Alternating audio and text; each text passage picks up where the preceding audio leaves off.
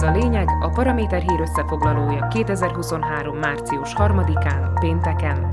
A nap legfontosabb eseményeit ma Barak László válogatta és kommentálja. A mikrofonnál Kuklis Katalin. A lényeg nyerő információkat, támogatunk, a Kaufland pedig nyerő árukat kínál, nyerő áron. Belpolitikai összefoglalót írni az előrehozott választások kampánya közepette hazárt játékkal felérő vállalkozás.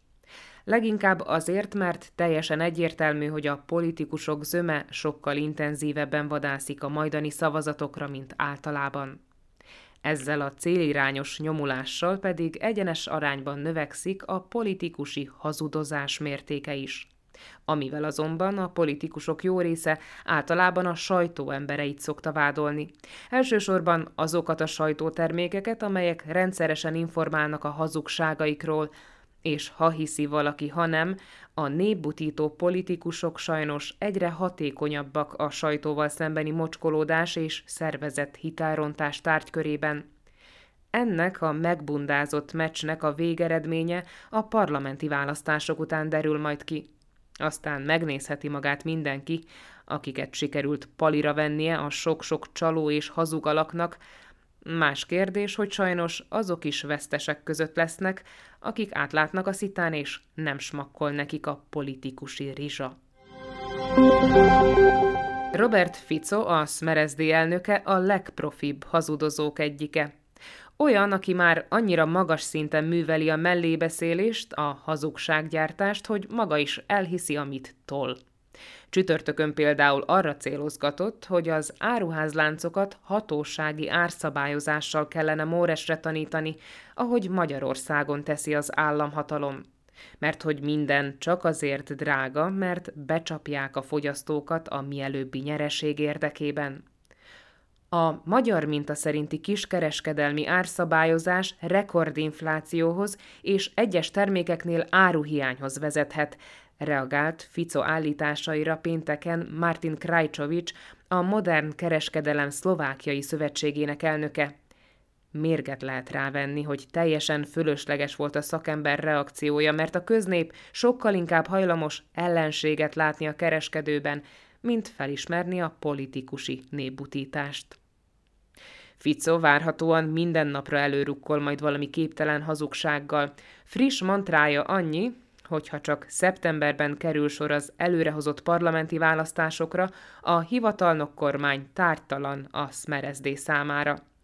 Szerinte nem más, mint Zuzana Csaputová államfő tétlensége a drágulásoka, az államfő felel a reálbérek csökkenéséért is, nem beszélve az egészségügyben uralkodó káoszról miközben a közéletileg teljesen analfabéta alanyokon kívül mindenkinek tudnia kell, hogy hatáskörök hiányában az államfőnek semmilyen lehetősége nincsen befolyásolni, hogy mikor lesznek a választások. Annál is kevésbé, mivel erről a hatályos jogszabályok szerint csak is a parlament dönthet.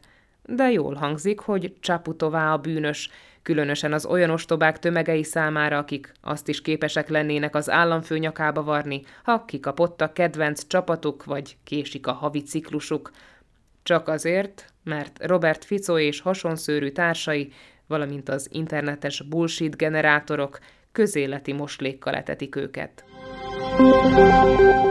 S ha már szóba kerültek a bullshit generátorok, hát Igor Matovics, ha nem is nagyobb Ficónál, annyi biztos, hogy ő is ott van a dobogón.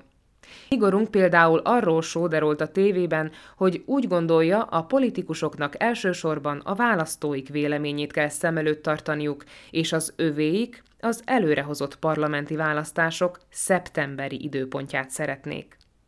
Hát persze, nem mellesleg ő sem felejtett el jelképesen belerugni egy nagyot Zuzana Csaputovába, aki szerinte azt követően változtatott a véleményén, és akar korábbi dátumot, hogy megegyeztek a szeptemberiről. Ugye megvan még, hogy az államfő kellő hatáskör hiányában egyáltalán nem szólhat bele abba, hogy milyen dátumon kell megtartani a választásokat, hiszen erről kizárólag a parlamenti képviselők hivatottak dönteni. Igor Matovics tehát szemenszedett hazugságokkal operál, akkor is hazudik, ha kérdez. Így kell viszonyulni mindenhez, is, amit kiejt a száján, vagy felír a közösségi hálóra. Ahhoz például, amit a rezignált egészségügyi miniszter Vladimir Lengvarski nyakába akart varni, konkrétan, hogy a Penta embere lett volna.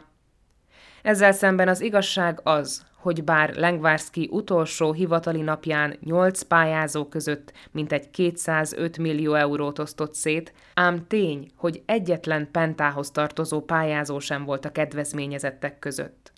Holott a cégcsoportba tartozó kórházak és a kórházakat irányító Svetsdravia is leadott három pályázatot, összesen 185 millió euró értékben, csak hogy egyik sem nyert. Kell ennél komolyabb bizonyíték Matovics beteges hazudozására? Szóval így.